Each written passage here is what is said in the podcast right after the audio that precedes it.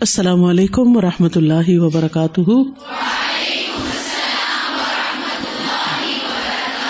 نحمد ونسلی علی رسول کریم ام بعد، فاعوذ باللہ من الشیطان الرجیم۔ بسم اللہ الرحمٰن الرحیم۔ ربش رحلی صدری ویسر علی عمری وحل العقدم السانی قولی۔ الحمد للہ الذي خلق السماوات والارض وجعل الظلمات والنور له الحمد كله اوله واخره ظاهره وباطنه لا اله الا الله اله الاولين والآخرين لا اله الا هو الرحمن الرحیم سب تعریف اللہ ہی کے لیے ہے جس نے آسمانوں اور زمین کو پیدا کیا اور اندھیروں اور روشنی کو بنایا۔ اسی کے لیے سب تعریف ہے، پہلی اور آخری، ظاہری اور باطنی۔ اللہ کے سوا کوئی معبود برحق نہیں ہے۔ وہ پہلوں اور پچھلوں کا معبود ہے۔ اللہ کے سوا کوئی معبود برحق نہیں۔ وہ نہایت مہربان، بہت رحم کرنے والا ہے۔ آج ہم پڑھیں گے باب رؤیا ابراہیم علیہ السلام۔ باب ابراہیم علیہ السلام کے خواب کا بیان وقول تعالی۔ فلم بلغ معه السعي قال يا بني إني أرى في المنام إني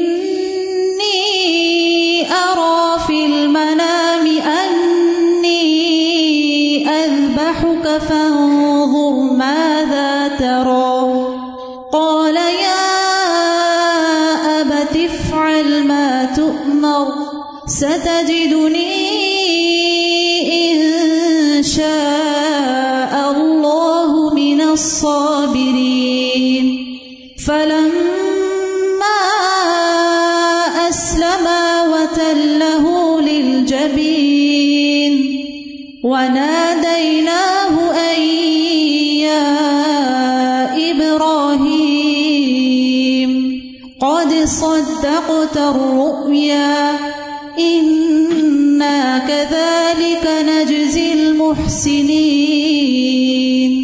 بس جب اسماعیل ابراہیم علیہ السلام کے ساتھ چلنے پھرنے کے قابل ہوئے، تو ابراہیم نے کہا، اے میرے بیٹے، میں خواب دیکھتا ہوں کہ میں تمہیں ذبح کر رہا ہوں۔ بس تمہاری کیا رائے ہے؟ اسماعیل نے جواب دیا، اے ابا جان، آپ اس کے مطابق کر لیجیے جو آپ کو حکم دیا گیا ہے۔ اللہ نے چاہا تو آپ مجھے صبر کرنے والوں میں سے پائیں گے۔ بس جب وہ دونوں تیار ہو گئے اور اسے پیشانی کے بل الٹا لٹا دیا اور ہم نے اسے آواز دی کہ، اے ابراہیم تو نے اپنے خواب کو سچ کر دکھایا، بلا شبہ، ہم اسی طرح احسان کرنے والوں کو بدلا دیتے ہیں۔ کالا مجاہد مجاہد کہتے ہیں اسلم اسلم کا مطلب ہے، سلما ما امرا بھی کہ وہ دونوں جھک گئے اس حکم کے سامنے جو انہیں دیا گیا تھا۔ اسلام کیا ہے؟ تابے داری جھک جانا، فرما برداری کرنا اطاط کرنا۔ جو اللہ نے ہمیں حکم دیا، اس کے مطابق اپنی زندگی کر لینا۔ مسلمان ایسا ہی ہوتا ہے۔ وہ طلح کا مطلب ہے ودا وجہ بال ارد کہ ان کا منہ زمین سے لگا دیا، اوندھا لٹا دیا۔ جیسا کہ آپ جانتے ہیں کہ اللہ سبحان تعالیٰ نے ابراہیم علیہ السلام کو بہت بار آزمایا۔ حالانکہ وہ کون تھے؟ خلیل اللہ تھے، اللہ کے دوست تھے۔ تخت اللہ ابراہیم خلیلا لیکن اس کے باوجود ان کا بہت دفعہ امتحان ہوا۔ لیکن ان آیات میں جس امتحان کا ذکر ہے، وہ بہت بڑی آزمائش بھی تھی۔ ابراہیم علیہ السلام کو دکھائی دینے والے خوابوں میں سے ایک عجیب خواب تھا، جو اللہ تعالی کی نشانیوں میں سے ایک نشانی بھی ہے۔ انہوں نے خواب میں دیکھا کہ وہ اپنے بیٹے کو، جو انہیں بڑی دعاؤں اور بڑی آرزو اور بہت سالوں بعد بڑھاپے میں ملا تھا اور بہت عزیز بھی تھا، کہ وہ خواب میں اس کو ذبح کر رہے ہیں۔ اور یہ اس وقت کی بات ہے جب وہ اپنے والد کے ساتھ چلنے پھرنے کی عمر کو پہنچ گئے یعنی اسماعیل علیہ السلام، اور ان کے کام کاج بھی کرنے لگے۔ تو یہ ایج ایسی ہوتی ہے جس میں باپ کا دل بچے کی طرف اور بچے کا دل باپ کی طرف بہت مائل ہوتا ہے۔ یعنی وہ ایک زندگی کا ایسا بیسٹ پیریڈ ہوتا ہے کہ جس میں دونوں کو آپس میں ایک دوسرے سے محبت ہوتی ہے۔ لیٹر آن بعض بچوں کا باپ سے لڑکوں کا خاص طور پر اکثر اختلاف ہی رہتا ہے۔ نبی کا خواب بھی وہی ہوتا ہے۔ اس لیے انہوں نے خواب میں ملنے والے حکم کو اللہ سبحان تعالیٰ کا حکم سمجھا اور بغیر کسی تردد کے اس پر عمل کرنے کا ارادہ کر لیا۔ اور اس سے پہلے کہ وہ وہ کر گزرتے جو انہیں حکم دیا گیا تھا، انہوں نے اپنے بیٹے کو بلایا اور اس کے سامنے اپنا خواب رکھا کہ بیٹے، میں دیکھتا ہوں کہ میں تمہیں ذبح کر رہا ہوں۔ تمہارا کیا خیال ہے؟ تم کیا کرنا چاہو گے؟ انہوں نے کیا جواب دیا؟ انہوں نے وہی جواب دیا جو ایک حلیم بیٹا دے سکتا ہے۔ اللہ تعالیٰ نے انہیں ایک حلیم بیٹے کی بشارت دی تھی۔ اور فق القلوب میں آپ نے پڑھا تھا کہ الحلم من الشجاع حلم کس میں سے ہوتا ہے؟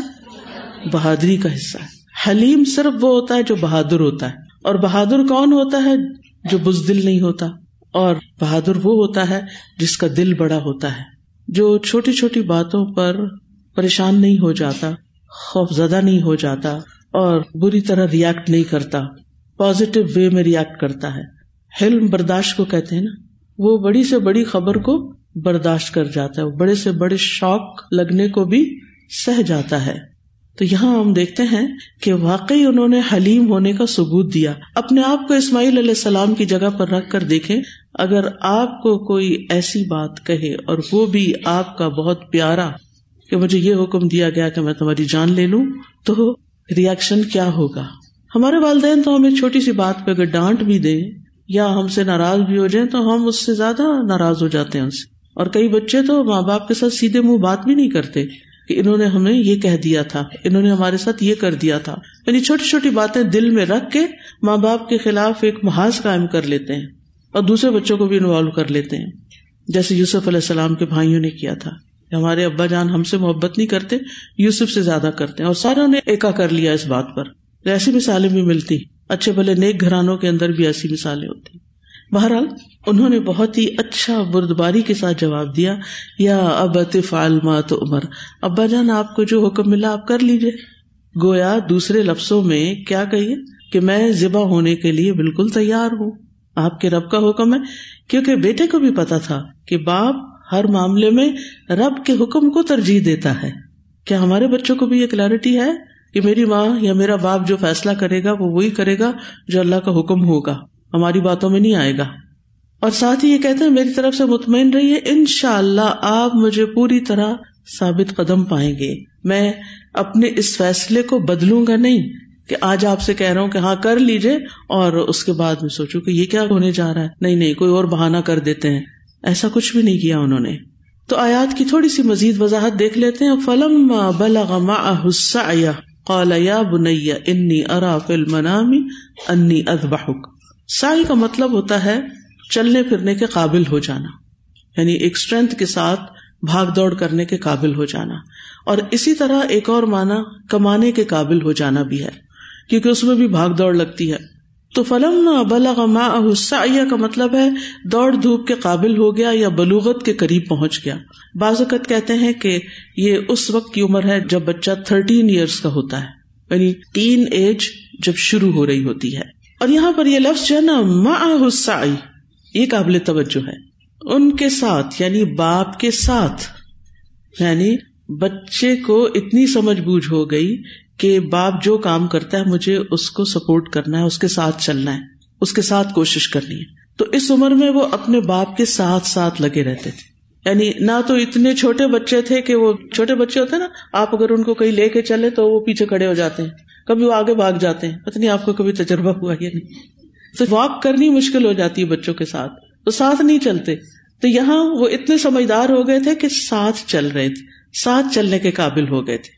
اور پھر آپ دیکھیے کہ ایک وقت ہوتا ہے کہ بچہ تھوڑا سا بھی بڑا ہو جائے نا، تو اس کو باپ کے ساتھ چلنے میں شرم یا ایک عجب سی جھجک ہوتی ہے، کیونکہ نظریات کا بازوقت اختلاف بھی ہوتا ہے۔ میرے باپ کی داڑھی ہے، میرے فرینڈس کیا کہیں گے؟ یہ ان کا بیٹا ہے، میں ان کے ساتھ نہیں چلتا، وہ کبھی پیچھے، کبھی ادھر کبھی ادھر۔ لیکن یہاں پر آپ دیکھیں کہ وہ ان کے ساتھ ساتھ چل رہے تھے۔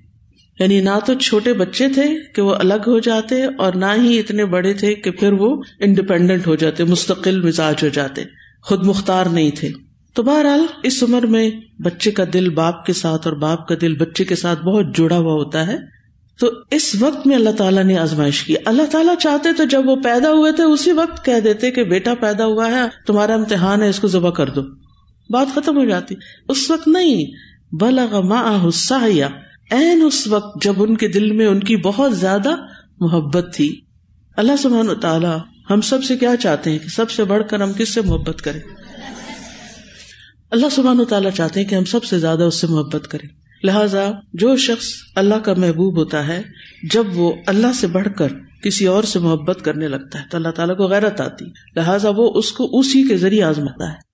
تو کسی بھی انسان کے ایمان کا امتحان اس کی محبوب چیزوں کے ساتھ ہوتا ہے۔ اسی لیے کہا جاتا ہے کہ لن تنال البر حتى تنفقوا مما تحبون۔ تم ہرگز نیکی کو نہیں پہنچ سکتے حتیٰ کہ وہ خرچ نہ کرو جس سے تم محبت رکھتے ہو۔ یعنی اپنی محبوب چیزیں۔ اس میں مال تو آتا ہی ہے لیکن اس کے علاوہ بھی جیسے اولاد ہے جیسے اور چیزیں ہیں۔ اب یہاں پر آپ دیکھیے ابراہیم علیہ السلام بیٹے کو پکارتے کیسے ہیں؟ یا بنیا محبت سے، پیار سے۔ اس میں والدین کے لیے ایک سبق ہے۔ کیا؟ کہ بچوں کو کیسے نہ پکارے؟ اوے ادھر آ۔ او فلاں، او چھوٹے اور بڑے۔ نہیں، پیار سے۔ یا بنیا اور اردو میں آپ دیکھیے کہ مختلف انداز میں بلانے کے۔ یہاں یا ابنی بھی نہیں کہا، کوئی اور لفظ نہیں کہا، نام نہیں لیا، او اسماعیل، ادھر آ۔ بلکہ کیا کہا؟ یا بنیا اے میرے پیارے بچے۔ پھر یہ کہ امبیا کے خواب بھی وہی ہوتے ہیں۔ اسی لیے انہوں نے اپنا خواب ان کو سنایا کہ یہ اللہ تعالیٰ کا حکم ہے۔ یعنی محض خواب نہیں دیکھا۔ نبی صلی اللہ علیہ وسلم نے فرمایا، اس سلسلے میں ہم امبیا کی جماعت ہیں۔ ہماری آنکھیں سوتی ہیں، ہمارے دل نہیں سوتے۔ خواب کا القاع بھی کہاں ہوتا ہے؟ دل پر ہی ہوتا ہے۔ اور وہی بھی دل پر آتی ہے۔ کیونکہ خواب میں آپ کی آنکھیں تو بند ہوتی ہیں نا۔ آنکھوں سے تو کچھ نہیں دیکھ رہے ہوتے۔ تو وہ کون سی آنکھیں کھلی ہوتی ہیں جن سے آپ دیکھ رہے ہوتے ہیں خواب؟ آپ کہتے ہیں میں نے خواب دیکھا اور اگر کوئی آپ سے کہے کہ آپ تو بھائی سو رہے تھے، آنکھیں بند تھی کہاں دیکھا؟ تو دل کی آنکھوں سے دیکھا، ٹھیک ہے؟ دل جاگتا ہے۔ فنز اور مادہ طرح دیکھ لو تم، تمہاری کیا رائے ہے؟ اس کا یہ مطلب نہیں کہ وہ ان کی رائے اس لیے لے رہے تھے کہ اگر بیٹا نہیں مانتا تو پھر اللہ تعالیٰ سے معذرت کر لیں کہ میں تو چاہتا ہوں، بس بیٹا ہی نہیں مانتا تو میں کیا کروں؟ ایسا کوئی بہانا نہیں تھا، اس لیے نہیں تھا، بلکہ وہ اپنے ساتھ بیٹے کو بھی اللہ کی اطاعت میں شریک کرنا چاہتے تھے۔ کہ یہ کام کرنا تو ہے، اگر تم اپنی خوشی سے ساتھ مل جاؤ تو تمہارے لیے بھی عبادت ہے۔ اور اس سے یہ پتا چلتا ہے کہ نیکی کے کام میں جب ہم کسی کے ساتھ تعاون کرتے ہیں، اپنے گھر والوں کے ساتھ تعاون کرتے ہیں، تو پھر کیا ہوتا ہے؟ وہ ہمارے لیے بھی ثواب کو باعث ہوتا ہے۔ مثلاً اگر ہمارا بچہ دین پڑھنا چاہتا ہے، کیونکہ بعض بچوں کو یہ پرابلم ہے۔ وہ دین پڑھنا چاہتے ہیں، ماں باپ پڑھانا نہیں چاہتے، وہ نہیں پسند کرتے۔ تو ایسی صورت میں اگر وہ اجازت مانگتا ہے اور ایک معقول طریقے سے وہ اپنا کام کرنا چاہتا ہے، تو اگر آپ خوشی سے اجازت دیں گے، تو آپ کا یہ اجازت دینا بھی آپ کے لیے ثواب جاریہ کا باعث بن جائے گا۔ اور اگر آپ روکیں گے اور وہ کر جائے گا، تو آپ کا حصہ رہ جائے گا، کیونکہ آپ راضی نہیں تھے۔ اینڈ وائس ورسا کبھی ہسبینڈ نہیں مانتا کسی بات پہ، کبھی بچے نہیں مانتے، کبھی کوئی نہیں مانتا، کبھی فرینڈز نہیں مانتے۔ تو ایسے تمام مواقع پر انسان کو اپنے آپ کو کنکال ٹٹول کے دیکھنا چاہیے کہ کیا میرا دل مانتا ہے؟ میں خود راضی ہوں اس بات پر۔ میں چاہتی ہوں کہ یہ کروں۔ اگر آپ اپنی بات میں سچے ہیں تو اللہ سبحانہ تعالیٰ رستہ نکال دے گا۔ لیکن بعض اوقات ہم خود نہیں چاہتے اور بہانا کسی اور کا لگا دیتے ہیں۔ بہرحال، اللہ تعالیٰ نے ابراہیم علیہ السلام کو آزمایا۔ ابراہیم علیہ السلام نے اپنے بچے کو آزمایا۔ یہ اب وہ اپنے بچے کی آزمائش کر رہے ہیں۔ اس کی خبر لے رہے ہیں کہ اس کے ایمان کا لیول کیا ہے؟ یہ کہاں کھڑا ہے؟ یہ اس عظیم حکم کا سامنا کیسے کرتا ہے؟ یہ بات سن کر اس کا ریئیکشن کیا ہوتا ہے؟ کالا یا اب فالما تو عمر کہا، ابا جان، آپ جو چاہیں کر لیں۔ یہاں آپ دیکھیے، بیٹے کا باپ کو پکارنے کا انداز کیا ہے؟ وہ بھی پیار سے پکار رہا ہے۔ یہ جو محبت کے رشتے ہوتے ہیں نا، ان میں محبتیں جاری رہنی چاہیے۔ ان میں محبتوں کا اظہار ہونا چاہیے۔ کیونکہ آپ سمجھتے اپنا ہی تو بیٹا ہے۔ اپنے تو ابا جان، اگر ان سے ہم نے محبت کا اظہار نہ بھی کیا اور ان کا ہم نے خیال نہ بھی رکھا تو یہ رشتہ تو نہیں ختم ہوگا نا، یہ تو باقی رہے گا۔ ٹھیک ہے، لیکن ایک روکھا، پھیکا، بے روح سا رشتہ، وہ کیا رشتہ ہے؟ کہ جس میں آپ نہ اپنے بچوں کو انجوائے کرے، نہ بچے آپ کو انجوائے کرے، نہ آپ محبت کا اظہار کرے، نہ وہ۔ حدیث میں آتا ہے نا، اس بندے میں کوئی خیر نہیں جو نہ محبت کرتا اور نہ اس سے کوئی محبت کرتا ہے۔ اور بازو کا یہ محبتیں باہر والوں کے لیے تو ہوتی ہیں، اپنے گھر والوں کے لیے کوئی۔ وہی بےچارے محروم رہتے ہیں، چراغ تلے اندھیرا۔ ان تک ہی یہ محبت نہیں پہنچتی۔ تو ہم سب اپنے پیرنٹس کے ساتھ اور اپنے بچوں کے ساتھ اپنے ریلیشن شپ کو دیکھیں کہ کہاں تک محبت ہے، کتنی محبت اور کتنے پیار سے آپ ان کو بلاتے ہیں اور کیا کہہ کے بلاتے ہیں۔ تو بہرحال وہ کہتے ہیں، یا ابت فالمات عمر، کتنا خوبصورت جواب ہے۔ آپ کو جو حکم ملا، آپ ویسا کر لیجیے تعاون تعاون البر و تقوا ایسی ہی اولاد آنکھوں کی ٹھنڈک ہوتی ہے، جو ماں باپ کے ساتھ اللہ کی اطاعت کے کاموں میں معاون اور مددگار ہو۔ آج آپ دیکھیں، اکثر وہ جو دین پڑے ہوئے لوگ ہیں، ان کے گھروں میں پریشانی کس بات کی؟ ہر دوسری ماں اس پریشانی کا ذکر کرتی کہ میں تو دین پر ہوں، لیکن میرا بچہ دعا کرے، میرا بچہ بھی دین پر آ جائے۔ تو ہم کہتے ہیں نا، ربنا حبلنا من ازواجنا و ذریاتنا قرۃ اعین وجعلنا للمتقین اماما۔ کہ ہمارے اولاد کو، ازواج کو آنکھوں کی ٹھنڈک بنا دے۔ یہ اس وقت بنتے ہیں جب وہ دین میں آتے ہیں، جب وہ دین پر ہوتے ہیں۔ جب وہ دین کے کاموں میں، نیکی کے کاموں میں آپ سے تعاون کرتے ہیں۔ آپ کے دستے بازو بنتے ہیں، آپ کے مددگار بنتے ہیں۔ لیکن آبیسلی اگر آپ کی دنیا سے محبت ہے، تو بچوں کو پتا چل جاتا ہے کہ ہمارے ماں باپ کے دل میں دنیا کی محبت ہے۔ لہٰذا وہ بھی دنیا کی کامیابی کے لیے بھاگ دوڑ کرتے ہیں اور آپ بھی ان کی دنیا کی کامیابی پر خوش ہو رہے ہوتے ہیں۔ تو یہ بھی تو انسان کا ایک ٹیسٹ ہوتا ہے نا۔ کہ ہماری پرائرٹیز کیا ہیں۔ اور یہ تعاون لیٹر آن بھی ہوتا ہے۔ کب؟ جب خانہ کعبہ کی تعمیر ہوئی۔ اس میں وہ ان کے ساتھ برابر کے شریک تھے۔ ان کے مددگار تھے۔ ہم سب بھی سوچے کہ ہم نیکی اور دین اور خیر کے کاموں میں اپنے والدین اور اپنی اولاد کے ساتھ کتنے الائنڈ ہیں، کتنے ان کے مددگار ہیں، کتنا ان کے ساتھ تعاون کرتے اور کتنا ان کو ساتھ لے کر چلتے ہیں۔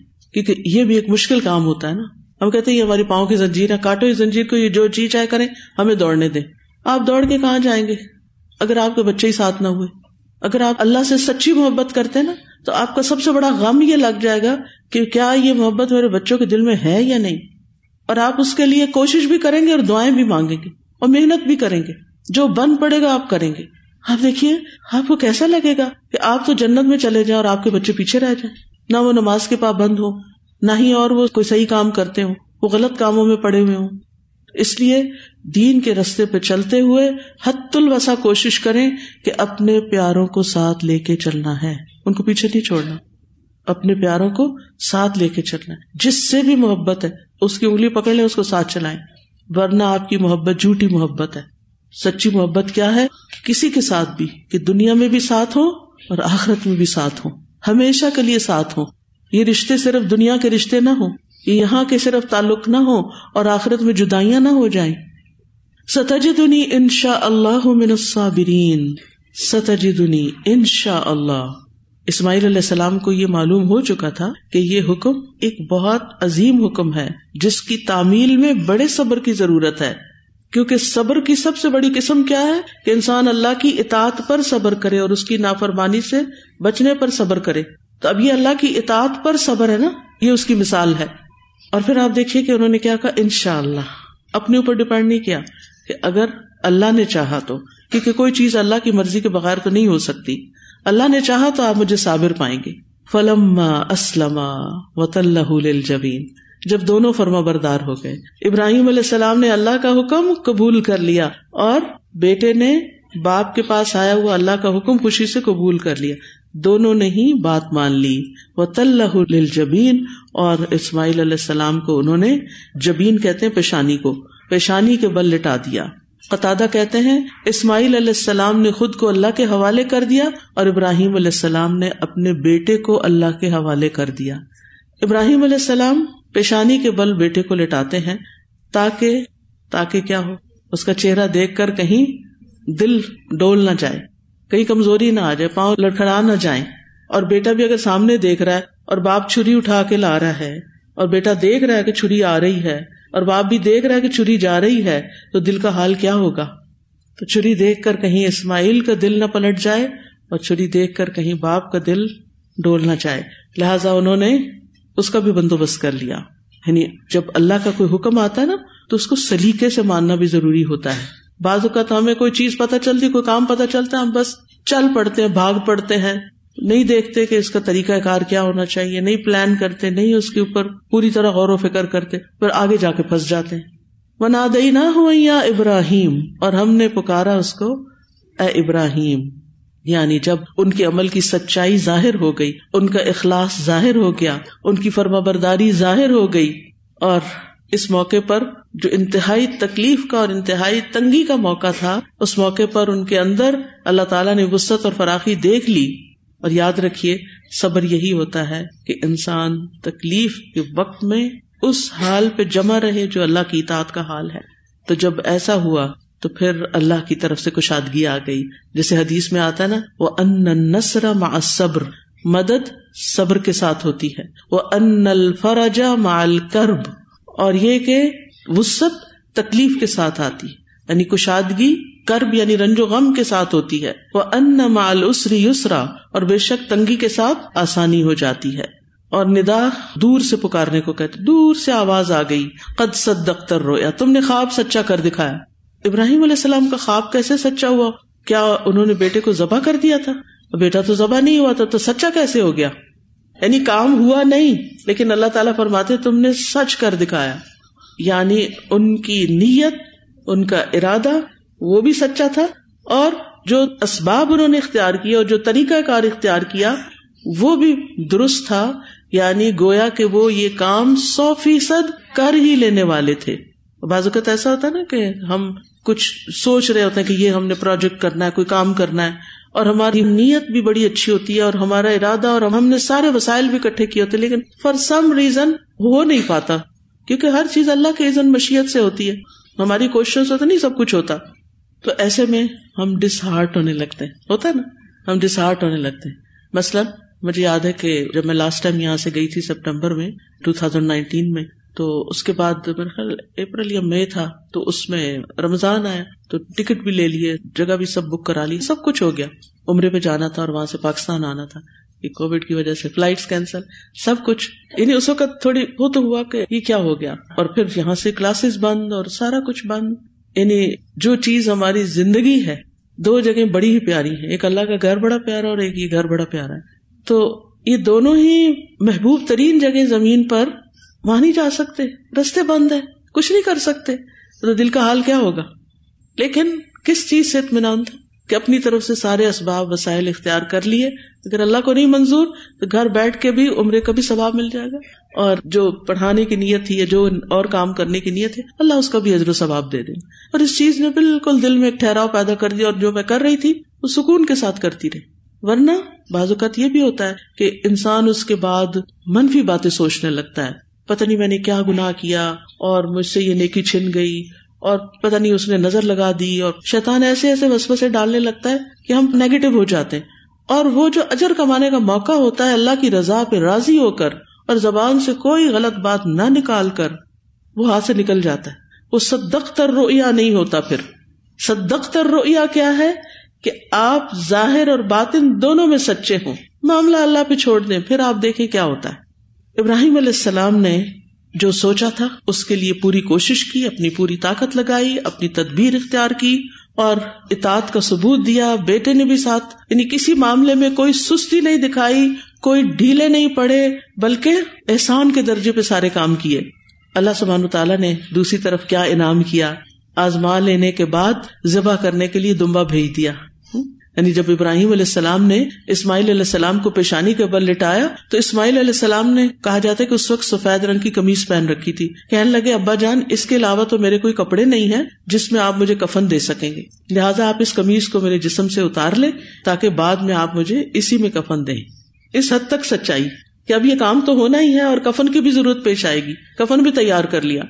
ابراہیم علیہ السلام ان کے کپڑے اتارنے کے لیے آگے بڑھے تو پیچھے سے کسی نے آواز لگائی۔ ابراہیم، تم نے اپنا خواب سچ کر دکھایا۔ جب پیچھے مڑ کر دیکھا تو سفید رنگ کا سینگوں والا، بڑی بڑی آنکھوں والا دمبا کھڑا تھا۔ تو ابراہیم علیہ السلام نے پھر بیٹے کی جگہ اس کو ذبح کر دیا۔ اللہ تعالیٰ فرماتے انا کدال کا نجزل محسنین ہم، بے شک ہم اسی طرح محسنین کو جزا دیتے محسنین، کس کو کہا جا رہا ہے؟ ابراہیم اور اسماعیل علیہ السلام کو یہاں کہا جا رہا ہے۔ احسان کے درجے پہ انہوں نے کام کیا۔ ایسے ہوتے ہیں محسن۔ احسان صرف یہ نہیں ہوتا کہ آپ کسی کو کچھ دے دیں، کسی کے کام آ جائیں، یہ بھی احسان ہے۔ لیکن مشکل وقت میں صبر کرنا، اس پر اجر کی توقع رکھنا، قربانی کرنا، اپنے جذبات کو کنٹرول میں رکھنا اور اللہ تعالیٰ کے فیصلوں پہ راضی ہو جانا، یہ بھی احسان ہے۔ یہ بھی احسان کا درجہ ہے۔ یعنی عبادت کا کوئی بھی کام، چاہے وہ اطاعت کے راستے سے ہو، چاہے وہ محرمات سے بچ کے ہو، اگر آپ آسن طریقے سے کرتے ہیں، خوشی سے کرتے ہیں، تو وہ احسان کا درجہ ہے۔ تو اللہ تعالیٰ نے کیا فرمایا؟ انا کدال کا نزل محسنین یعنی جس طرح ہم نے ابراہیم علیہ السلام کے بیٹے کو بچا لیا، دمبا بھیج کر، تو جو بھی اچھی اطاعت کرتا ہے اللہ کی، خوشی سے اطاعت کرتا ہے، اس کو بھی ہم ایسی ہی خوشخبریاں دیتے ہیں۔ اس کے لیے بھی ہم ایسے ہی رائے ہموار کر دیتے ہیں۔ کبھی اللہ کے ساتھ سچا ہو کر تو دیکھیں۔ اللہ کی باتوں کو سچ مان کر تو دیکھیں۔ کیونکہ بعض احکام ہے نا، ہمیں مشکل لگتے ہیں۔ یہ کیسے کریں؟ لوگ کیا کہیں گے؟ پھر میں سوسائٹی میں پیچھے رہ جاؤں گی۔ لوگ مجھے پسند نہیں کریں گے۔ نہیں، اللہ کے وعدوں پہ یقین تو کریں۔ آزمائش تو ہوگی، امتحان ہوگا۔ ایسے ہی نہیں، یہ بدلا کب ملا تھا؟ جب وہ امتحان میں پورے اترے تھے۔ ہم پہلے تو چاہتے امتحان نہ ہو۔ ٹھیک ہے آفیت ہی ہو۔ لیکن یہ تو ہو ہی نہیں سکتا نا کہ دنیا میں آئے اور امتحان نہ ہو۔ اور جتنے جتنے آپ دین کی طرف آگے جائیں گے نا، امتحانوں کی شکل بھی بدل جائے گی۔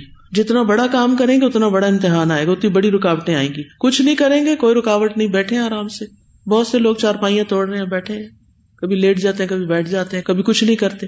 تو یہ یاد رکھیے، اگر آپ نے زندگی میں کچھ کرنا ہے، تو پھر ساتھ مشکل بھی آئے گی، ساتھ امتحان ہوگا۔ اور اگر آپ سچے ہوئے، تو کامیابی بھی بہت بڑی آئے گی۔ جو آپ چاہتے ہیں، اس سے بھی کئی گنا زیادہ اللہ آپ کو نوازیں تو ان آیات سے کچھ باتیں ہمیں پتہ چلتی ہیں۔ سب سے پہلی بات یہ کہ کسی کی صلاحیت اور جذبے کو معلوم کرنے کے لیے اس کو آزمانے کا جواز موجود ہے۔ ابراہیم علیہ السلام نے کس کو آزمایا؟ اپنے بیٹے کو۔ دوسری بات یہ کہ ابراہیم علیہ السلام نے اپنے خواب کی خود تعبیر کی تھی۔ ٹھیک ہے؟ اور انہوں نے کیا تعبیر کی؟ کہ یہ اللہ کا حکم ہے۔ امبیا کے خواب کیا ہوتے ہیں؟ وہی ہوتے ہیں، حکم ہوتے ہیں۔ اچھا یہاں ایک بات کرتی رہوں کیا اگر ہم میں سے کسی کو ایسا کوئی خواب آ جائے کہ اپنے بیٹے کو ذبح کر دیں تو پھر ہمیں بھی یہ اللہ کا حکم سمجھ کے کر دینا چاہیے؟ نہیں۔ کیوں؟ ہمارے لیے شریعت ہے۔ شریعت میں جو احکامات ہمیں ملے ہیں، ہمیں ان کی پیروی کرنی۔ ہم میں سے کوئی نبی نہیں ہے۔ اس لیے ہمارے لیے خوابوں میں جو کچھ آتا ہے، وہ وہ حکم نہیں ہوتا۔ وہ شریعت کو نہیں بدل سکتا۔ پھر اسی طرح یہ کہ تعبیر ایک فن ہے۔ ہر ایک سے تعبیر نہیں پوچھی جائے گی۔ ہر ایک کو خواب مت سنایا کرے ہر آدمی اس قابل نہیں ہوتا کہ اس سے خواب کا مطلب پوچھا جائے۔ امام ابن سیرین کہتے ہیں، فن تعبیر ایک مقدس اور خاص علم سے متعلق ہے۔ اس لیے نیک سیرت، با کردار، اچھے اخلاق کے حاملین کی طرف رجوع کیا جائے۔ تین طرح کے لوگوں سے تعبیر پوچھنے سے بچنا چاہیے۔ نمبر ایک، جاہل۔ تعبیر میں مہارت کے لیے شرعی علوم میں مہارت کا ہونا بھی ضروری ہے۔ یعنی عالم سے تعبیر پوچھے، جاہل سے نہیں پوچھے۔ کیونکہ اس کو دین کا پتہ ہی نہیں۔ تو بہت سے خوابوں کی تعبیر وہ شخص زیادہ بہتر بتا سکتا ہے جو قرآن سنت کے علوم سے واقف ہو، اس کی حکمتیں اور گہرائیاں سمجھتا ہو۔ نمبر دو، دشمن۔ تعبیر کے لیے انسان کا خیر خواہ ہونا بھی ضروری ہے۔ دشمن کسی صورت میں خیر خواہ نہیں ہو سکتا۔ اس لیے کسی دشمن سے تعبیر پوچھنا نقصان سے خالی نہ ہوگا۔ ٹھیک ہے۔ اور اسی طرح جو لوگ حاصل ہوتے ہیں یا جیلس ہوتے ہیں ان سے بھی نہیں بات کرنی چاہیے۔ تیسرے ہے وہ کہتے ہیں عورت۔ یہ ان کا کہنا ہے، میں اپنے پاس سے نہیں کہہ رہی کہ آپ کہ اینٹی فیمنسٹ ہیں۔ وہ کہتے ہیں کہ شرعی علم کے ساتھ تعبیر کے لیے عقل کی بھی ضرورت ہوتی ہے۔ عورتیں ناقص العقل ہوتی ہیں۔ لہٰذا تعبیر کے لیے ان کی طرف رجوع نہ کیا جائے۔ لیکن انہوں نے ایک بات ساتھ یہ بھی کہی ہے ہاں اگر کوئی خاص عورت عقل مند صاحب بصیرت اور اہل علم ہو تین شرائط لگائی ہیں۔ عقل مند صاحب بصیرت اور اہل علم میں سے ہو۔ اور تعبیر کے سلسلے میں تجربہ رکھتی ہو تو اس کی طرف رجوع کیا جا سکتا ہے۔ لیکن عام طور پر عورتیں اس فن سے محروم ہوتی ہیں۔ یعنی میجورٹی جو ہے، کیونکہ جذبات سے ہم سوچتے ہیں نا، اگر ہمیں کوئی آ کے کوئی بات کہے تو ہم ایک دم بڑک اٹھتے ہیں یا ایک دم غصے میں آ جاتے ہیں، ایک دم ریئیکٹ کر دیتے ہیں۔ اس عادت کو کنٹرول کرنا سب سے مشکل کام ہے نا۔ یعنی کسی کی بات سن کے ذرا صبر اور حوصلے کے ساتھ تھوڑا سا ٹھہر کے جواب دینا۔ یعنی سوال اور ریسپانس میں کوئی تھوڑا سا پاز کر لینا۔ نہیں، یہ ہماری فطرت میں ہی کوئی جلد بازی سی ہے۔ بہرحال، پھر اسی طرح ہر خواب تعبیر کے قابل بھی نہیں ہوتا۔ جیسے پہلے میں نے کہا تھا، حدیث نفس ہے، شیطان کے وسوسے ہیں۔ اسی طرح انسان کے ذاتی حالات، قلبی رجحانات، انسان کی خوراک، توہمات کلچر یہ سب بھی خوابوں پر اثر انداز ہوتا ہے۔ پھر اسی طرح وہ کہتے ہیں کہ جیسے اگر کوئی شخص خواب میں پیشاب کر رہا ہے تو اس کو ہو سکتا ہے کہ اس وقت پیشاب آ رہا ہو۔ تو وہ خواب بھی یہی دیکھ رہا ہے کہ وہ ایسا کر رہا ہے۔ تو اس کا حقیقت سے کوئی تعلق نہیں ہوتا۔ اسی طرح وہ کہتے ہیں کہ عجیب و غریب اور سنسنی خیز خواب جو ہیں، وہ بھی تعبیر کے قابل نہیں ہوتے۔ جیسے رسول اللہ صلی اللہ علیہ وسلم کے پاس ایک دیہاتی آیا اور کہنے لگا، میں نے خواب میں دیکھا کہ میرا سر کٹ گیا اور میں اس کے پیچھے بھاگ رہا ہوں۔ تو آپ نے اسے ڈانٹ کے کیا فرمایا، شیطان تیرے ساتھ خواب میں مذاق کرتا ہے۔ اس طرح کا خواب کسی کو بتانے کے قابل نہیں ہوتا۔ یہ بات بھی پکی کر لیجیے کہ اس طرح کی اگر کوئی خواب آپ دیکھے آپ کا ہاتھ کٹ گیا، اللہ نہ کرے، یا کوئی اور اس طرح کی کوئی عجیب و غریب قسم کا خواب دیکھا، اپنے بارے میں یا بچے کے بارے میں، یا کسی اور کے بارے میں، کسی سے ذکر کرنے کی ضرورت نہیں ہے۔ یہ شیطان ہے جو بندے کے ساتھ کھیلتے اس کو ڈراتا ہے اور ایسے ایسے سین خواب میں دکھاتا ہے۔ اب سوال یہ پیدا ہوتا ہے کہ امبیا کے خواب تو برحق ہے دوسرے لوگوں کو خواب میں اگر کوئی حکم ملتا ہے تو وہ کیا کرے ٹھیک ہے؟ شریعت کے مطابق ملے تو کر لے اگینسٹ ہو تو نہیں کرے۔ کوئی آ کے آپ کو کہے، آپ کو روزہ رکھنے کی ضرورت نہیں ہے، تو آپ اس کی بات نہیں مانیں گے۔ کہ نہیں، میں نے سچا خواب دیکھا ہے۔ پھر آپ دیکھیے، ان آیات سے یہ بھی پتا چلتا ہے کہ اسماعیل علیہ السلام اپنے والد کے ساتھ کتنے ادب سے بات کرتے ہیں۔ والدین جیسے بھی ہوں، لیکن ہمیں ادب سے بات کریں۔ اگر والدین ہمیں کوئی ایسا فیصلہ سنا دیں جو ہماری مرضی اور رائے کے خلاف ہو۔ مثلاً، وہ یہ آپ کو کہیں، ہم آپ کی شادی فلاں سے کرنے جا رہے ہیں۔ تو آپ کا جواب کیا ہونا چاہیے؟ جیسے آپ چاہیں۔ ضروری نہیں۔ ضروری نہیں۔ کیونکہ زندگی آپ نے گزارنی ہے نا۔ لیکن کیا پھر بھڑک اٹھے؟ آپ کون ہوتے ہیں میری زندگی کے فیصلے کرنے والے؟ یہ جواب ہوگا، نہیں۔ خاموشی اختیار کریں۔ پھر خط لکھے پھر وجوہات بتائیں۔ کیا آپ فلاں جگہ شادی کیوں نہیں کرنا چاہتے؟ ٹھیک ہے؟ تو کمیونیکیٹ کریں نا۔ بعض اوقات ہم لڑکیاں زبانی کمیونیکیٹ نہیں کر پاتی۔ ہماری اور والدین کے بیچ میں ایک جھجک ہوتی ہے۔ ہم اپنے دل کی بات ان کو کہہ ہی نہیں پاتے۔ کبھی اس سے کہلواتے، کبھی اس سے، اور وہ جو ایلچی ہوتے ہیں، وہ اپنے پاس سے بھی باتیں لگا لیتے ہیں کبھی، اور کبھی پوری بات ہی نہیں بتاتے۔ تو اس لیے خود پڑھی لکھی لڑکیاں آپ، خود خط لکھے۔ میں یہ خود کر چکی ہوں، اس لیے آپ کو مشورہ دوں گا اپنے تجربے سے۔ کیونکہ اگر ایک رشتہ آ رہا ہے اور آپ کہتے نہیں مجھے یہ نہیں ایسے نہیں کرنا، وہ دوسرا بھی ہر لحاظ سے اچھا نہیں نہیں مجھے نہیں کرنا۔ بھائی، کیوں نہیں کرنا؟ وجہ بتائے نا۔ تو پھر آپ کے دل میں جو بات ہے نا، اس کو آپ اچھی طرح دلیل سے سمجھائیں والدین کو، تاکہ وہ سمجھ جائیں اور پھر آپ کو بار بار تنگ نہ کریں۔ اور وہ بیچ میں ایک ٹسل نہ آئے اور ایک تعلقات خراب نہ ہو پھر اسی طرح عام معروف کاموں میں والدین کی فرما برداری واجب ہے، لیکن اہم کاموں میں والدین کو مشورہ کرنا چاہیے اور اگر والدین کو غلط فیصلہ کرنے جا رہے ہیں، مثلاً وہ یہ چاہ رہے ہیں کہ آپ اپنے بھائیوں کے حصے سے دستبردار ہو جائیں اور اپنا یعنی کہ وراثت میں لکھ دیں ہمیں کہ ہم کوئی حصہ نہیں لیں گے، تو یہ غلط بات ہے۔ جو دین کے بھی خلاف ہے، آپ ایسی باتوں پر بدتمیزی نہیں کریں گے، لڑائی جھگڑا نہیں کریں گے، لیکن اگری بھی نہیں کریں گے۔ پھر اسی طرح یہ ہے کہ اہم کاموں میں ان شاء اللہ کہہ کے بات کرنی چاہیے۔ پھر یہ کہ اسماعیل علیہ السلام وعدے کے سچے تھے، قرآن میں دوسری جگہ بھی آتا ہے، تو یہاں بھی وہ کہتے ہیں، آپ مجھے صابرین میں سے پائیں گے۔ میں جو کہہ رہا ہوں، ایسے ہی آپ کو ٹالنے کے لیے نہیں کہہ رہا۔ اور پھر آزمائش پر، پورا اترنے پر انسان کو آخرت کے علاوہ دنیا میں بھی اچھا بدلا ملتا ہے۔ وہ ازب تلا ابراہیم اور ابو بکلیمات فتم مہن قال انی جائل کلنا سے اماما۔ یہ امامت کب ملی تھی ان کو؟ جب انہوں نے سارے امتحان پاس کر لیے تھے۔ ٹھیک ہے؟ تو انسان جب اللہ کی طرف سے آئے ہوئے امتحانوں میں پاس ہو جاتا ہے، تو اللہ سبحان تعالیٰ اس انسان کو دنیا میں بھی اچھا بدلا دیتا ہے۔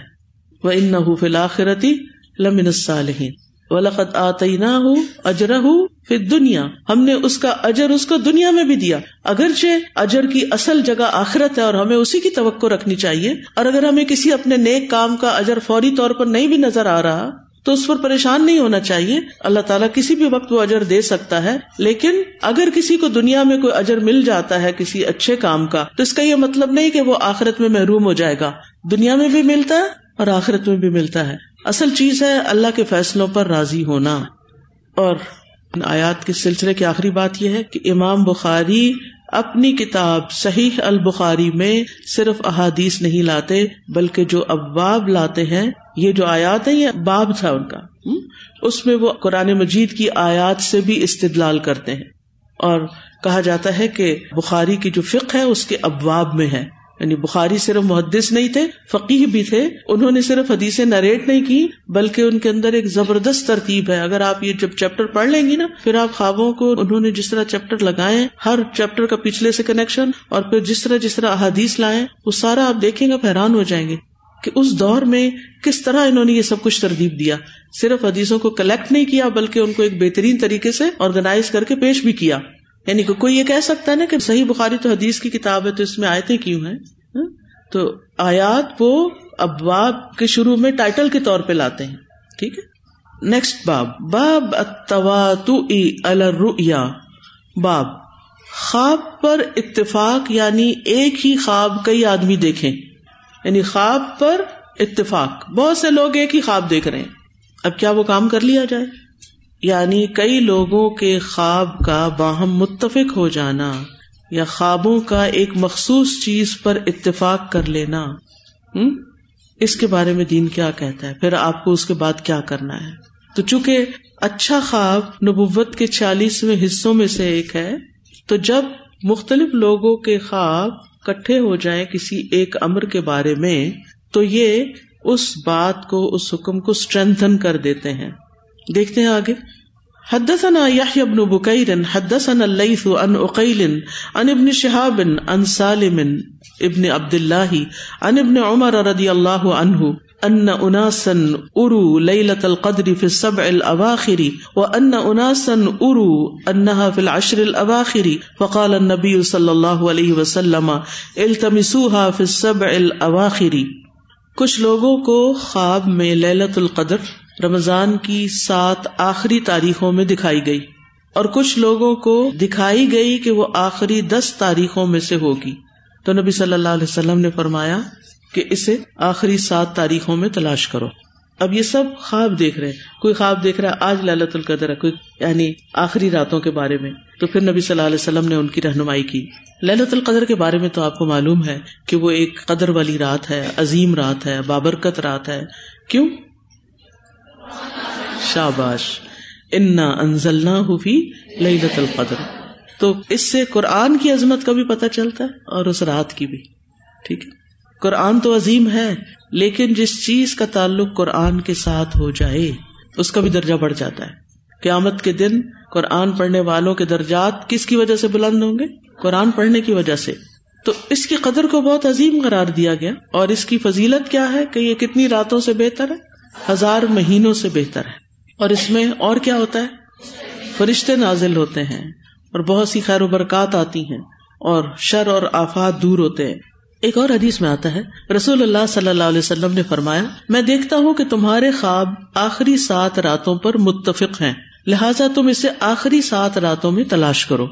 امام بخاری نے حسب عادت ظاہر طریقے کی بجائے مخفی طریقے سے مسئلہ ثابت کیا ہے۔ یعنی چند لوگوں نے دیکھا کہ آخری دس تاریخوں میں اور کچھ لوگوں کو آخری سات راتوں میں دکھائی گئی۔ تو کم از کم آخری سات راتوں پر سب کا اتفاق تھا۔ دس پہ سب کا اتفاق نہیں تھا، سات پہ اتفاق تھا۔ اس لیے رسول اللہ صلی اللہ علیہ وسلم نے اتفاقی معاملے کو یہاں اختیار کیا۔ محلب کہتے ہیں کہ اس میں خواب کے متواتر ہونے کی وجہ سے، متواتر کا مطلب یہ کہ بہت زیادہ لوگوں کو نظر آنے کی وجہ سے اور بار بار آنے کی وجہ سے صحیح ہونے کا حکم لگایا جائے گا۔ جیسے کہ نبی صلی اللہ علیہ وسلم نے اس چیز کا حکم لگایا۔ یعنی اگر ایک خواب کئی لوگوں نے بیک وقت دیکھا اور بار بار دیکھ رہے ہیں، اس کا مطلب ہے کہ اس میں کوئی ایسی بات ہے جو کرنے کے قابل ہے۔ نور الدین زنگی والا قصہ آپ لوگوں نے سنا ہوا نا؟ میجورٹی نے سنا ہوا ہوگا۔ اس کو کیا نظر آتا تھا خواب میں؟ کہ نبی صلی اللہ علیہ وسلم کی قبر کھودی جا رہی یعنی کہ اس تک لوگ کھود کے پہنچ رہے۔ اور دو لوگ دکھائے جاتے تھے۔ تو انہوں نے کیا کیا؟ سارے مدینہ کے لوگوں کو اپنے آگے سے گزروایا۔ وہ شکلیں تھی نہیں دو۔ پوچھا کہ کیا سارے آ گئے؟ کہا نہیں، وہ دو لوگ ہیں، وہ شاید یہودی ہیں تو وہ نہیں آئے۔ کہا ان کو بھی بلایا۔ جب بلایا گیا تو وہ وہی تھے جو اپنے علاقے سے زمین کے اندر سے ٹنل کھود کھود کھود کے نبی صلی اللہ علیہ وسلم کے جسم مبارک تک پہنچنا چاہتے تھے اور وہاں سے اس کو نکال کر لے جانا چاہتے تھے۔ اور وہ اتنے خفیہ طریقے سے یہ کام کر رہے تھے کہ کسی کو پتا نہیں چل رہا تھا۔ تو اس وقت کا جو بادشاہ تھا، وہ نیک بادشاہ تھا۔ اس کو خواب میں یہ دکھایا گیا اور ایک بار نہیں، تواتر کے ساتھ دکھایا گیا۔ تو اس نے پھر اس پر ایکشن لیا۔ پھر ساری تحقیق ہوئی تو پتا چلا کہ تو بہت بڑا حصہ کھودا بھی جا چکا ہے۔ تو اللہ سبحان تعالیٰ بعض اوقات اس طرح مدد فرماتے اسی طرح دو صحابی تھے عراق میں تجلا فرات کے پاس، جن کی قبریں تھی شہید تھے وہ وہاں دفن تھے۔ تو ان کے بارے میں کوئی عالم تھے، ان کو یہ خواب آ رہا تھا کہ ہمارے جسم تک پانی پہنچ رہا ہے، ہمیں شفٹ کیا جائے۔ تو بہرحال وہ جب قبریں کھدوائی گئی تو ان کے جسم بالکل صحیح سلامت تھے۔ چودہ سو سال پہلے وہ شہید ہوئے تھے اور جسم بالکل صحیح سلامت اور پھر اس کے بعد یہ کہ واقعی پانی رس رس کے آ رہا تھا ان کے قریب تو ان کی قبروں کو وہاں سے شفٹ کر دیا گیا تھا۔ کیونکہ شہید کی جو حیات ہے وہ مختلف طرح کی ہوتی ہے۔ تو اس طرح کے خواب بھی ہوتے ہیں جس میں لوگوں کو کسی چیز کے بارے میں آگاہ کیا جاتا ہے۔ مثلاً آپ کے کوئی رشتے دار فوت ہو چکے ہیں والد ہیں یا والدہ ہیں یا کوئی بھی، وہ بار بار خواب میں آپ کو آ کے کوئی بات کہتے ہیں، مجھے پانی پلاؤ، یا کہتے ہیں مجھے کھانا کھلاؤ، مثلاً۔ تو ایسے خوابوں کو اگنور نہیں کرنا چاہیے۔ اس کا مطلب ہے کہ ان کی طرف سے کچھ صدقہ ہونا چاہیے، ٹھیک آپ کو معلوم ہے کہ آزان کا آغاز بھی پے در پے خوابوں سے ہوا تھا۔ سنا نبی داؤد کی روایت ہے کہ نبی صلی اللہ علیہ وسلم فکر مند ہوئے کہ کس طرح لوگوں کو نماز کے لیے بر وقت جمع کیا جائے۔ تو آپ سے کہا گیا کہ نماز کے وقت جھنڈا بلند کر دیا کریں۔ لوگ جب اسے دیکھیں گے تو ایک دوسرے کو بتا دیں گے، مگر آپ کو یہ رائے پسند نہیں آئی۔ پھر نرسنگے کا ذکر کیا گیا، جیسے یہود کا ہوتا ہے، یہ بھی رائے آپ کو پسند نہیں آئی کہ بگل بچایا جائے۔ کا یہ یہودیوں کا عمل ہے۔ پھر آپ سے ناقوس کا ذکر کیا گیا۔ آپ نے فرمایا نسارا کا عمل ہے۔ چنانچہ عبداللہ بن زید بن عبد ربی ہی مجلس سے لوٹے تو اسی فکر میں غلطاں تھے، جس میں رسول اللہ صلی اللہ علیہ وسلم تھے۔ تو انہیں خواب میں آزان بتائی گئی، کس کو؟ عبداللہ بن زید کو۔ وہ فکر مند تھے تو انہوں نے خواب میں آزان سنی۔ چنانچہ وہ صبح کو رسول اللہ صلی اللہ علیہ وسلم کی خدمت میں پہنچے، آپ کو خبر دی اور کہا اللہ کے رسول، میں سونے جاگنے کی کیفیت میں تھا تو میرے پاس ایک آنے والا آیا اور مجھے آزان بتا گیا۔ رابی کہتے ہیں کہ عمر بن خطاب بھی ان سے پہلے یہ آزان خواب میں دیکھ چکے تھے، مگر بیس دن تک خاموش رہے۔ پھر انہوں نے نبی صلی اللہ علیہ وسلم کو بتایا تو آپ نے فرمایا، ہمیں خبر دینے سے تمہیں کس چیز نے روکا تھا؟ تو انہوں نے کہا عبداللہ بن زید مجھ سے سبقت لے گئے۔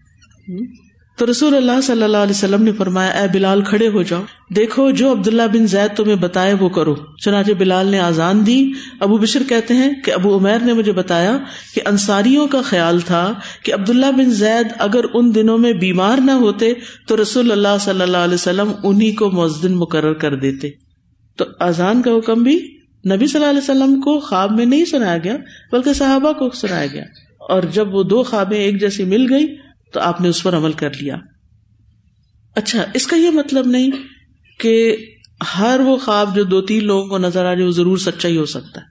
اس کی بھی کس کے مطابق تحقیق ہونی چاہیے؟ شریعت کے مطابق۔ بعض اوقات جھوٹے خوابوں پر بھی لوگ متفق ہو سکتے ہیں۔ ایسے خوابوں سے ہوشیار رہنا چاہیے۔ آپ کو معلوم ہے کہ چودہ سو ہجری میں جب نیا سال شروع ہوا تھا، اس وقت میں یونیورسٹی میں تھی، میں ماسٹرس کر رہی تھی۔ تو خانہ کعبہ پر حملہ ہوا تھا۔ اس میں ہوا یہ تھا کہ یمن سے ایک شخص آیا، کہنے لگا، میں نے محمد بن عبد اللہ قحطانی کو مہدی کی شکل میں دیکھا ہے۔ کوئی مصر سے آیا، کہنے لگا، میں نے بھی اس کو مہدی دیکھا ہے۔ نائجیریا والا ہے اس نے کہا، میں نے بھی دیکھا ہے۔ اب یہ کیا ہو تھا تو ایک امتحان، اور اس طرح ایک تحریک اٹھ گئی، اور وہ لوگ اسلحہ لے کر بیت اللہ میں گھس گئے، تاکہ لوگ ان کے ہاتھ پہ بیت کریں۔ بہرحال پھر پاکستانی فوج نے اس کا گلا کما کیا تھا۔ اس کو ختم کیا تھا۔ تو اینی وے اب آپ کہیں گے کہ تین لوگوں نے اگر خواب دیکھا ہے، ایک ہی دیکھا ہے، اس کو مہتی دیکھا ہے، تو یہ شیطان بھی تو ہو سکتا ہے نا؟ شیطان بھی تو ہو سکتا ہے کہ جو آپ کو ایسی کوئی خواب دکھا دے کہ آپ کسی کو اللہ نہ کرے، نبی ماننے لگے۔ اب یہ جو جھوٹی نبوت کے دعوے ہیں، وہ بھی تو ایسے ہی خوابوں پر مبنی ہے نا؟ کہ وہ اپنے خواب خود سناتے ہیں یا کوئی ان کا پیروکار آ کے سناتا ہے کہ ہم نے خواب میں دیکھا ہے کہ یہ نبی ہے تو ہم ان کو نبی ماننے لگے ہیں۔ کیا ایسے خوابوں پر عمل کر کے آپ اپنا دین بدل دیں گے؟ نہیں۔ آپ کیا کریں گے؟ کہاں دیکھیں گے؟ آپ دیکھیں گے قرآن سنت میں کہ کیا حکم ہے اس کا۔ اور پھر اس کے بعد اور بھی بہت ساری چیزیں دیکھی جاتی۔ کہنے کا مطلب یہ ہے کہ انسان کو خوابوں کے معاملے میں بہت محتاط اور معتدل رویہ اختیار کرنا چاہیے۔ کیوں؟ کیونکہ ان کے ہماری زندگی پر اثرات بھی ہوتے ہیں۔ ان کو اگنور بھی نہیں کیا جا سکتا۔ لیکن ان کے ذریعے مس لیڈ ہونے، گمراہ ہونے کا بھی خطرہ ہوتا ہے۔ ان کی وجہ سے انسان کے اوپر ڈپریشن اور پریشانی اور غم اور خوف، یہ بھی تاری ہو سکتے ہیں۔ تو اس لیے نہ آپ ان کو اگنور کریں اور نہ ہی آپ ان کے پیچھے اتنا یقین کر لیں کہ حدیث نفس اور شیطان کے وسوسوں کو آپ سچ سمجھ کے خوف میں مبتلا ہو کے اپنی زندگی برباد کر لیں۔ تو اس معاملے میں اعتدال کی ضرورت ہے۔ وہ آخر داوانا ان الحمد للہ رب العالمین. سبحان اللہ و بحمد کا اشد اللہ اللہ اللہ انت استخر کا اطوب السلام علیکم و رحمۃ اللہ وبرکاتہ.